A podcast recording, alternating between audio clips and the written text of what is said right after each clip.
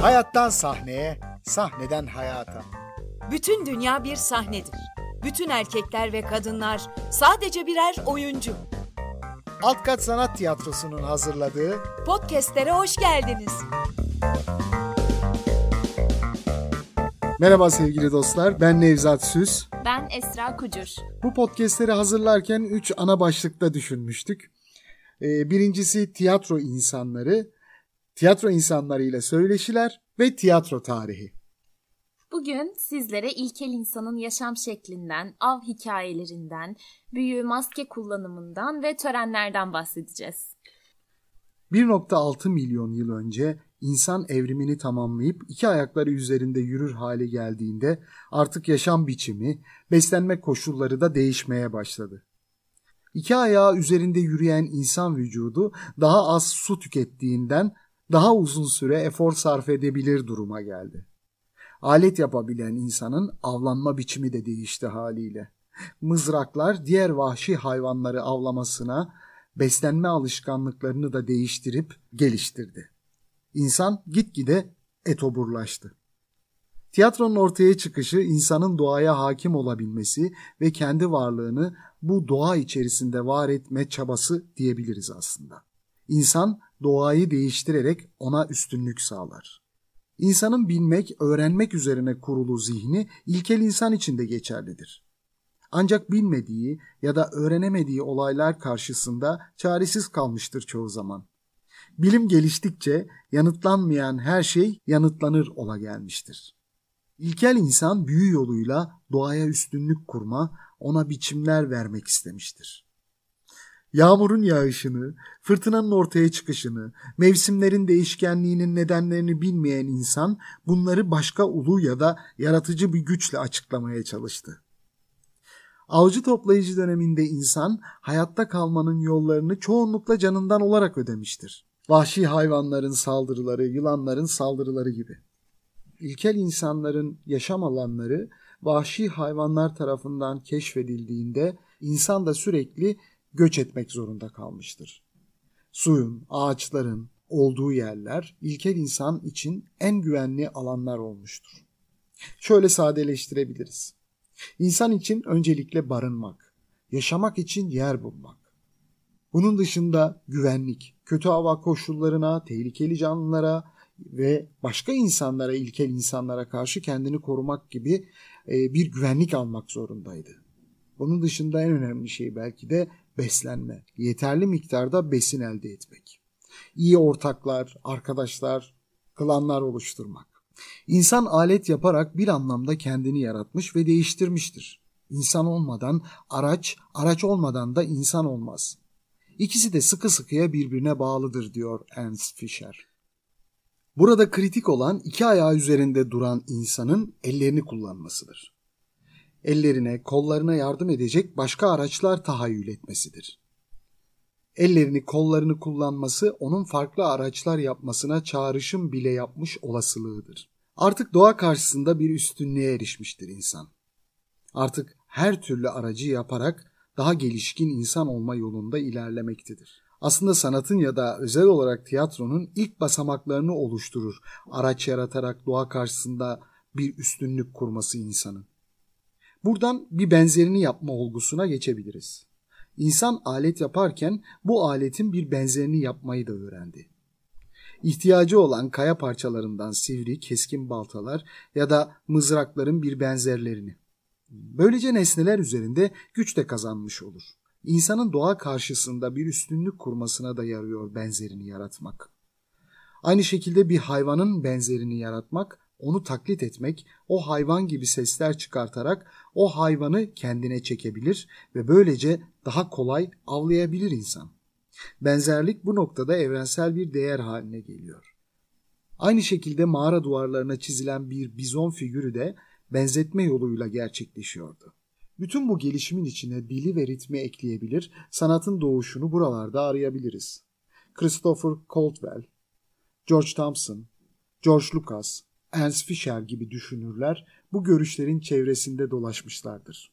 Başta bahsettiğim dünyayı anlamlandırma çabası içinde olan ilkel insan, bütün doğayı yaratanın ilahi bir ruh olduğunu düşünür.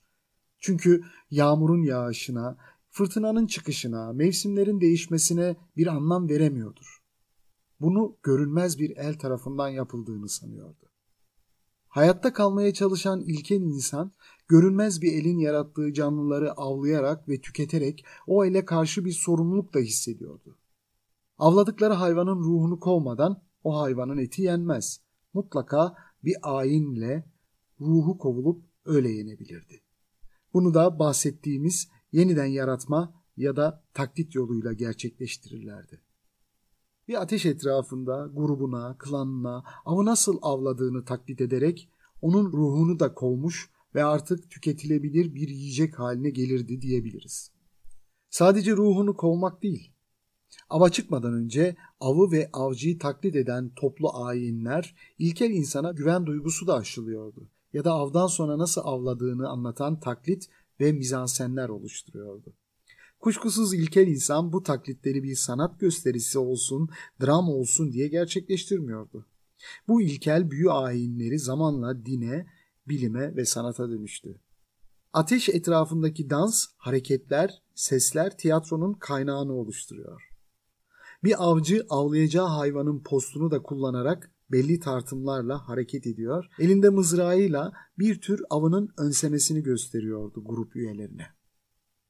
Grup ya da daha sonra klan üyeleri de bu heyecana ortak oluyor, seslerle ve ellerini birbirine vurarak bir anlamda avcının anlatımına ortak oluyordu.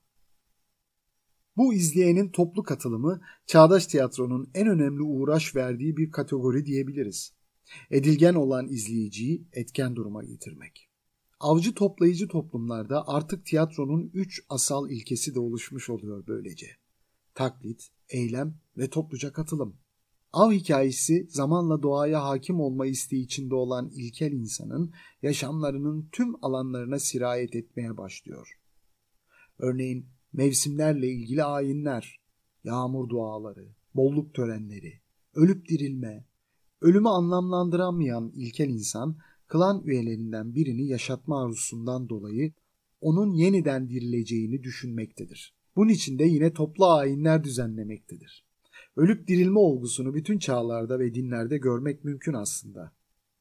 Cennette dirileceğiz gibi, İsa'nın göğe yükselişi gibi, hep yeniden dirilme olgusu ilkel insana kadar dayanıyor. Örneğin köy seyirlik ya da Anadolu köylüsünün oynadığı oyunların içinde ölüp dirilme motifini bulmak mümkün. Günümüz insanını düşündüğümüzde ilkel toplumun en önemli özelliklerinden bir tanesi de ben duygusunun ortaya çıkmamış olması ve kolektif bir yaşam sürüyor olması. Özel mülkiyetin ortaya çıkışıyla beraber ortaklaşmacılık da yerini bencil bir davranışa doğru sürükledi diyebiliriz kısaca. Gündelik hayatta var olan tüm aletler ve av malzemeleri o grubun ortak malıdır aslında. Dediğin gibi ilkel insan hep doğayı izledi, doğayı dinledi. Doğada ilgisini çeken renkler, kokular, sesler, dokular, hareketler gibi şeyler tiyatronun doğuşunda etkin faktörler oldu. Çünkü ilkel insan tiyatroda doğadaki bu tartımlı düzeni oluşturdu tiyatronun kaynağına baktığımızda. İşte kalbin atışı, nefes alıp verme, hayvanların sesleri, cinsel birleşme, kısacası doğadaki her tartımlı düzeni tiyatronun kaynağındaki dans ve ezgilerdeki tartımla bağdaştırmak mümkün. Bu gösteriyi ortaya çıkarmalarını sağlayan araçların başında geliyor dans ve ezgi. Sonrasında ise büyü ve maskeden söz etmek gerek. Maskenin kullanılışı avcılık gösterilerine, putperest ritüellere kadar uzanıyor. O zamanlardan günümüze kadar da gelmiş tiyatronun çok önemli bir aracı olduğunu söyleyebiliriz. Peki binlerce yıldır insanlar neden maske takıyorlar? Çünkü maske var olan insana özgü biçimi örtüp ona yeni bir kimlik veriyor. Bu yeni bir hayvan görüntüsü ya da doğaüstü bir gücün simgesi olabilir. Böylece maske oyuncuya onun sahip olmadığı bir özellik kazandırmış oluyor.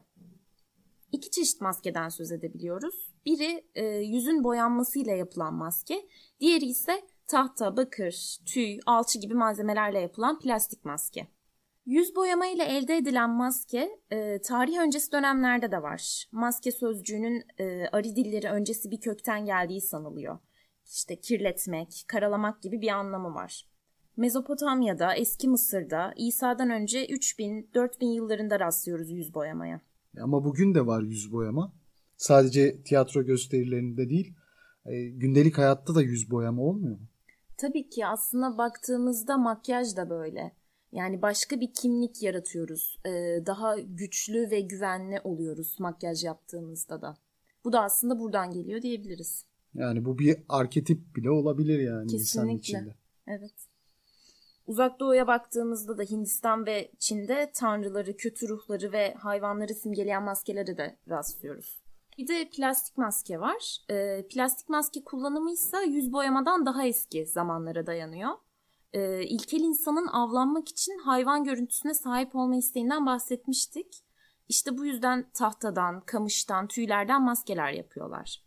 Ee, Pirene Dağları'nın Üç Kardeşler Mağarası'nda olan bir resim var. Ee, 15 bin ya da 25 bin yıl öncesine ait olduğu düşünülüyor bu resmin. Bir büyücünün e, geyik postu giyip kafasına da geyik kafası taktığı görülmüş. Bahsettiğimiz bu av törenlerinde de bu tarz maskeler takıyordu insanlar. Sadece hayvan maskeleri değil, doğaüstü güçleri simgeleyen maskeler de yapıyorlardı. Burada e, aslında ilkel insanın inançlarından bahsetmek gerekiyor. E, animizm ve totemizm inançlarından dolayı maske yapmaya gereksinim duyduğunu söylemek mümkün ilkel insanın. E, animizme göre doğada insan ruhu gibi benzer ruhlar olduğu ve her maskenin bir ruh tarafından yönetildiği kabul ediliyor. İlkel insanın bu inancına göre e, her nesnede bir öz var. Bu öz anima yani ruh. İnsan ölünce ruh bedenden ayrılıyor fakat yok olmuyor onların inançlarına göre. Ağaç, kaya, toprak, su herhangi bir şeyin içine giriyor. E, ruhun içine girdiği şey böylece farklı bir özellik kazanıyor ve fetiş oluyor. Fetişteki ruh çok üstün. Hatta insanın ruhundan bile üstün diyebiliriz. Öldürülemez, istediğinde başka bir şeyin içine girebilir. Bu noktada taktıkları maske de fetiş niteliğinde. Başka bir fetişteki ruhu kendine çekebilen bir ruh kalıbı. İnsan ruhunu güçlendiriyor. Böylece doğa karşısında güçsüz olan insan başka ruhlarla beslenerek doğaüstü bir güce sahip oluyordu. Başka birini yaratma olgusu aslında. Tiyatroda da karakteri düşündüğümüzde başka bir varlığı kendi bedeniyle, kendi yüzüyle, maskeleriyle yeniden var etmiş oluyor aslında Evet. insan. Böylece doğa karşısında daha e, güçlü bir duruma geliyor ve doğayla e, savaşabilecek gücü buluyor kendisinde.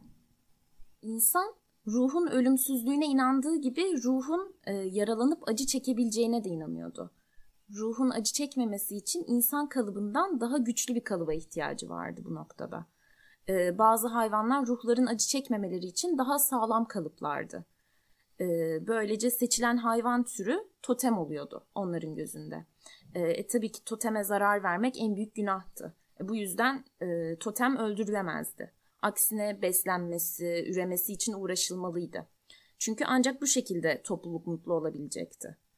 Totemin öldürülmesi yasak olduğu için e, derisi ve kafası da kullanılamıyordu. Fakat e, totemin yaşaması için taklit yoluyla büyü yapılması gerekiyordu. Bunun için de insanoğlu çeşitli maskeler yaparak büyüye yöneldi. İlkel insan her sonun bir başlangıç olduğuna inanıyordu. Her ölüm yeni bir doğumu, her doğum yeni bir ölümü getiriyordu. Bu inanca da yine doğaya bakarak ulaşmıştı aslında. Her kıştan sonra ilkbaharın gelmesi, doğanın canlanışı, yaz döneminde ürünlerin çoğalması, sonbaharda eksilmesi ve e, kışın tekrar doğanın ölmesi. Yani yeniden doğmak için ölmesi aslında. İşte ilkel insan bu döngüye bakarak doğanın bu gelişimini törenlerine yansıtıyor. Ee, doğanın bu gelişim ve dönüşümünü anlamlandırmaya çalışıyor hep. Kendisini doğanın bir parçası olarak görüyor. Bu yüzden e, doğanın dönüşümündeki sebepleri kendisinden bağımsız olarak görmüyor. Mesela kışın kar yağdığında, gök gürlediğinde doğanın kendisine kızdığını, e, baharın gelmesini hak etmesi gerektiğini düşünüyor. Bahar geldiğinde de teşekkür etmesi gerekiyor. Bunu da bahsettiğimiz törenlerle gerçekleştirebiliyordu. Aslına baktığımızda insan doğanın karşısında etkin olmak istiyor. Ee, nasıl olsa yine yaz gelecek diye beklemiyor. Bir sebep sonuç ilişkisi içerisinde anlamlandırıyor bu durumu ve e, çaba gösteriyor. Doğa onun sayesinde üretiyor ve onun yüzünden duruyor sanki. Ee, Burada iki karşıt gücün savaşı söz konusu. İşte eskiyle yeni, ölümle yaşam, kışla yaz.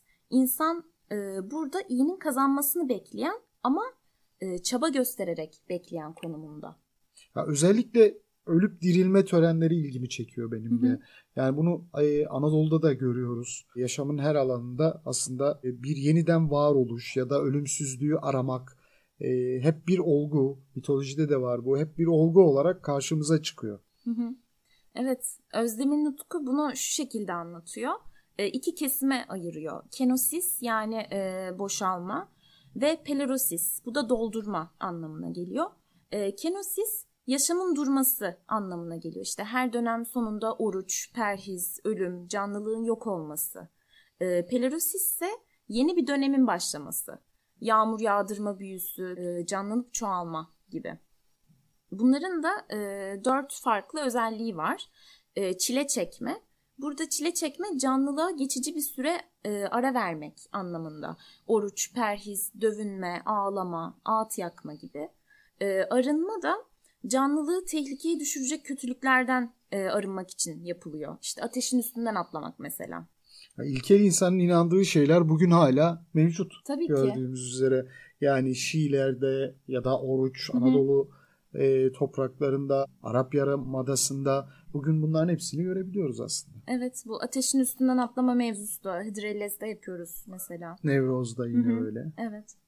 Üçüncüsü e, güçlendirme. Bu e, dövüşme, yarışma, çiftleşme gibi. E, dördüncüsü ise kutlama. Bu da e, ürün iyi olunca kutlama yapıyorlar. Yani aslında doğaya teşekkür ediyorlar bir nevi. Çile çekmeyi Mezopotamya'da Tammuz e, Adonis, eski Mısır'da Osiris, Anadolu'da Attis, e, Yunanistan'da Demeter ve Kore adına düzenlenen e, törenler de var. Bu İslam dünyasında Muharrem töreni, Ramazan gibi aslında ortaya çıkıyor. Arınma en çok ateşe bazen de suya başvurarak yapılıyor. Mesela Fas'ta aşure törenlerinde evlerin bacalarından yanan çıralar atılıyor. Anadolu'da da görülüyor bu. Su da bir arınma aracı. E, Muharrem'in 10. gününde mesela evlerin duvarlarına su atılıyor. Yine arınma amaçlı. Güçlendirme doğanın birçok ülkelerinde var. İşte sportif eylemlerde kız kaçırma, kızların eteklerini kaldırma, tarlalarda çiftleşme inançlarında görülüyor. Kutlama da yine dediğim gibi ürün iyiyse e, kuraklıktan sonra yağmur yağınca, e, yeni bir döneme girince düzenleniyor. Bütün bunları e, dediğin gibi Anadolu'da bugün de izliyoruz. E, yağmur yağdırmak için işte yeşil yaprakları bitkilere bürünüyor insanlar. E, güneş çıkarmak için çıralar yakıyorlar, evleri dolaşıyorlar. Hıdrellez'de ateşin üstünden atlıyorlar. Düğünlerde kız kaçırma oyunları oynanıyor. Bütün bunlar aslında tiyatronun doğuşuna kaynaklık eden şeyler. Bu törenler bir süre sonra çünkü gösteri çeşitlerine dönüşüyor. Mesela eski Mısır'dan bahsedebiliriz. Eski Mısır'daki ilk gösteriler 5000-6000 e, yıl öncesine uzanıyor. Dört gösteri türünden bahsedebiliyoruz. Bunlar piramit metinleri, taç giyme şenlik oyunları, acı çekme oyunları e, ve büyü iyileştirme oyunları. Ee, soyluların ve kralların e, cennete yükselişini, dirilişini, firavunların güçlerini ele alan oyunlar bunlar. Uzak Doğu'ya baktığımızda da özellikle Hindistan ve Çin'in kaynaklarına baktığımızda fazlasıyla ilgi çekici. Ee, Hindistan'da ilk dramatik gelişmenin İsa'dan önce 2000 yıllarında e, Rig Veda'nın ilahilerindeki konuşmalar olduğu söyleniyor. E, dinin ilkelerini anlatan dört vedaya e, Brahma beşincisini ekliyor. Tabi tiyatro konusunu kapsıyordu bu. Natya Veda deniliyor buna da. Hindistan'ın en eski musiki kuramcısı Bharata Muni İsa'dan önce 200 yılında dünyanın en eski dramaturji çalışmasını yapıyor. Natya Shastra adını veriyor bu kitaba. Natya Shastra e, dans, Hint musikisi kuramları, oyunculuk, sahne uygulamaları, şarkı söyleme tekniği gibi konuları içeriyor. Oyunlu dansın dinsel bir niteliği var. E, bunun yanında günlük yaşamı konu alan sözsüz oyun türü de ortaya çıkıyor. Ama e, asıl gelişmenin Hint edebiyatının epik döneminde olduğunu söyleyebiliyoruz. Özellikle e, Mahabharata ve e, Ramayana adlı iki önemli yapıtın çok büyük etkisi var. Bu eserler baktığımızda Hint yazarları için tükenmez bir kaynak niteliğinde. Bu iki yapıt bize o zamanlardan bu yana Hindistan'da gölge oyunu olduğunu gösteriyor. Hatta Çin gölge oyununun da Hindistan'dan geldiği düşünülüyor. O zaman artık antik Yunan tiyatrosuna geçebiliriz. Öncesinde biraz Çin'den bahsedelim bence. Sonrasında antik Yunan'a geçelim. E, Çin yükselen değer evet. evet Çin'de ise e, Hısıya Hanedanı'nın e, yönetimde olduğu sürede bu İsa'dan önce 2205-1766 e, yılları arasında e, dinsel törenler yapıldığı, e, savaş başarılarının danslarla sahneye aktarıldığı söyleniyor. Şank Hanedanı'nın yönetiminde ise e, tanrılar adına yeni törenler düzenleniyor. Bu törenlerin seyircisi ise halk değil, imparator, saraylılar, din adamları tabii ki o dönemde. E, oyunlarda Çin atalarının kahramanlıkları konu alınıyor. E, bunların dışında güldürme amaçlı soytarılık oyunları da var. E, soytarılar yönetimi de eleştiriyorlar güldürürlerken hatta bu yüzden bazen cezalandırılıyorlarmış eleştirdikleri için. Çov Hanedanı döneminde de e, bu İsa'dan önce 1122-255 e, yıllarına denk geliyor. E, gösterilere halk türküleri ekleyip halkın anlayabileceği gösteriler oluşturmak hedefleniyor. Ama bu çaba sonuçsuz kalıyor. Çünkü bu gibi gösterilerin yalnızca üst tabakaya uygun olduğu düşünülüyor. Fakat e, Çin Hanedanı döneminde e, İsa'dan önce 221-207 yılları arasında tahta e, Çin Shi Huang geçiyor. E, ülkeyi illere ayırıp halk binaları açıyor. E, oturduğu saraya oyuncular alıyor. E, tiyatroyu bir şekilde hal, halka uygun bir hale getirmeye başlıyor. Çin tiyatrosu deyince e, gölge oyunundan da bahsetmek gerekir mutlaka. E, İsa'dan önce 140-86'da e, İmparator Wu'nun tahtta olduğu süre içerisinde bir musiki bakanlığı kuruluyor. E, bu bakanlık saraya bağlı. Şöyle bir söylenti var e, bununla ilgili. İmparator Wu'nun karısı ölüyor ve bu yüzden imparator büyük bir üzüntü duyuyor. E, Shao Wen adında bir oyuncu da imparatoru avutmak için bir perdenin arkasından ölen imparatoriçe gibi giydirdiği bir gölge geçiriyor. E, gölge oyununun bu şekilde doğduğu söyleniyor. Fakat e, bütün bu gelişmelere rağmen e, Çin tiyatrosunun gerçek başlangıcı bu olaydan 800 yıl sonrasına e, dayanıyor. O zamana kadar bu tarz gösteriler hep devam ediyor tabii ki. Antik Yunan'a geçebiliyor muyuz? evet şimdi artık Antik Yunan'a geçiyoruz. E, çağdaş tiyatronun Antik Yunan tiyatrosuyla başlandığı e, söyleniyor. Oysa e, ya da Batı kaynaklı tiyatronun diyelim Antik Yunan tiyatrosundan başlandığı söyleniyor. Oysa Mezopotamya'da ya da işte Uzak Doğu'da bir sürü kaynaklar elimizde var. Ya da bugün Karagöz Hacivat'ı düşündüğümüzde yine Orta Doğu kaynaklı dans tiyatrosu yani dans katakali tiyatrosu, evet. bali tiyatrosu, e, Java adalarında, Endonezya'da e, bir sürü e, tiyatroya kaynaklık eden biçimler ortaya çıkmış aslında. Kesinlikle. Tiyatronun kaynağına ilişkin e, en önemli gelişmeler tabii ki Antik Yunan'da gerçekleşiyor. Bunun aslında en büyük nedeni kuramsal olması ilk defa kuramsal bir metnin ortaya Aristoteles tarafından kuramsal bir metnin ortaya çıkıyor olmasıdır belki de. İşte doğanın ölüp dirilmesinden ve töreni etkisinden bahsetmiştik. E, tıpkı doğa gibi tanrılar da ölüp dirilme döngüsü içerisinde gösteriliyordu bu törenlerde. Bahsettiğin gibi Mezopotamya, Anadolu ve eski Mısır'da e, Osiris, Adonis, Attis nasılsa Antik Yunan'da da Dionysos vardı ve çok önemliydi. Bu e, Dionysos Roma mitolojisinde Bakos olarak biliniyor. E, 12 Olimpos tanrısından biri. Zeus ve Semele'nin e, oğlu. Zeus'un e, kıskanç bir karısı var Hera. E, Hera'nın yüzünden Semele Zeus'u doğururken ölüyor. Burada yine her ölüm yeni bir doğumun habercisidir düşüncesi var baktığımızda. E, Dionysos öldürülmesine rağmen Zeus ona tekrar can veriyor. Böylece Dionysos iki kere doğan yani e, Ditrambos niteliği kazanıyor. Dionysos, e, Zeus'un Hera'nın elinden kurtarmak için kendisini gönderdiği Nisa dağında şarabı icat ediyor. Bu yüzden e, şarabı ve coşkunluğu simgeliyor. E, bağ bozumu tanrısı olarak da biliniyor Dionysos. Peki onun adına düzenlenen bağ bozumu şenliklerinde tiyatronun temeli nasıl atılmış biraz bundan bahsedelim. İsa'dan önce 7. ve 6. yüzyıllarda Atina'nın düzeninde bir takım dalgalanmalar yaşanıyor. E, tüccar sınıfı gittikçe güçlenmeye başlıyor ve soylularla aralarında bir çatışma gelişiyor. Artık tüccar sınıfındakiler de Atina devletinin başına tiran olarak geçiyorlar. Ancak soylular dinsel yönden çok güçlüler. Tüccar sınıfı da bu gücü ortadan kaldırmak için çok zekice bir şey çıkarıyor bunun karşısına. Dionysos. Halk tarafından e, Dionysos çok seviliyor çünkü. E, bu yüzden de hemen benimseniyor. Böylece e, Pisistratos Dionysos şenliklerini başlatıyor. Bizim takvimimize göre e, Şubat ayının ortasına denk gelen bir çiçek bayramı kutlanıyor. Ürünler olgunlaşıyor ve bahar geliyor diye kutlanıyor. Bu şenlik Dionysos adına yapılıyor. Şarap içiliyor, dans ediliyor, kızlar salıncaklarda sallanıyorlar, içki içme yarışması düzenleniyor. Ve bu yarışmayı yargılayan bir kişi var. E, bu kişinin karısı Dionysos'la evlendiriliyor bu törende. Bir araba üstünde Dionysos'un öküz şeklinde bir heykeli getiriliyor ve düğün gerçekleştiriliyor.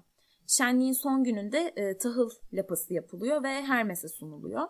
Hermes ise e, yer altına giden ölülere eşlik ediyor. Bu bir nevi ruhlar kovuluyor aslında. E, Dionysos hem ölümü hem yaşamı simgeliyor. Bolluk bereket demek aynı zamanda. Dionysos'la ilgili başka bir şenlik de Lenia şenlikleri e, Ocak ayının 12, 13, 14. günlerinde düzenleniyor.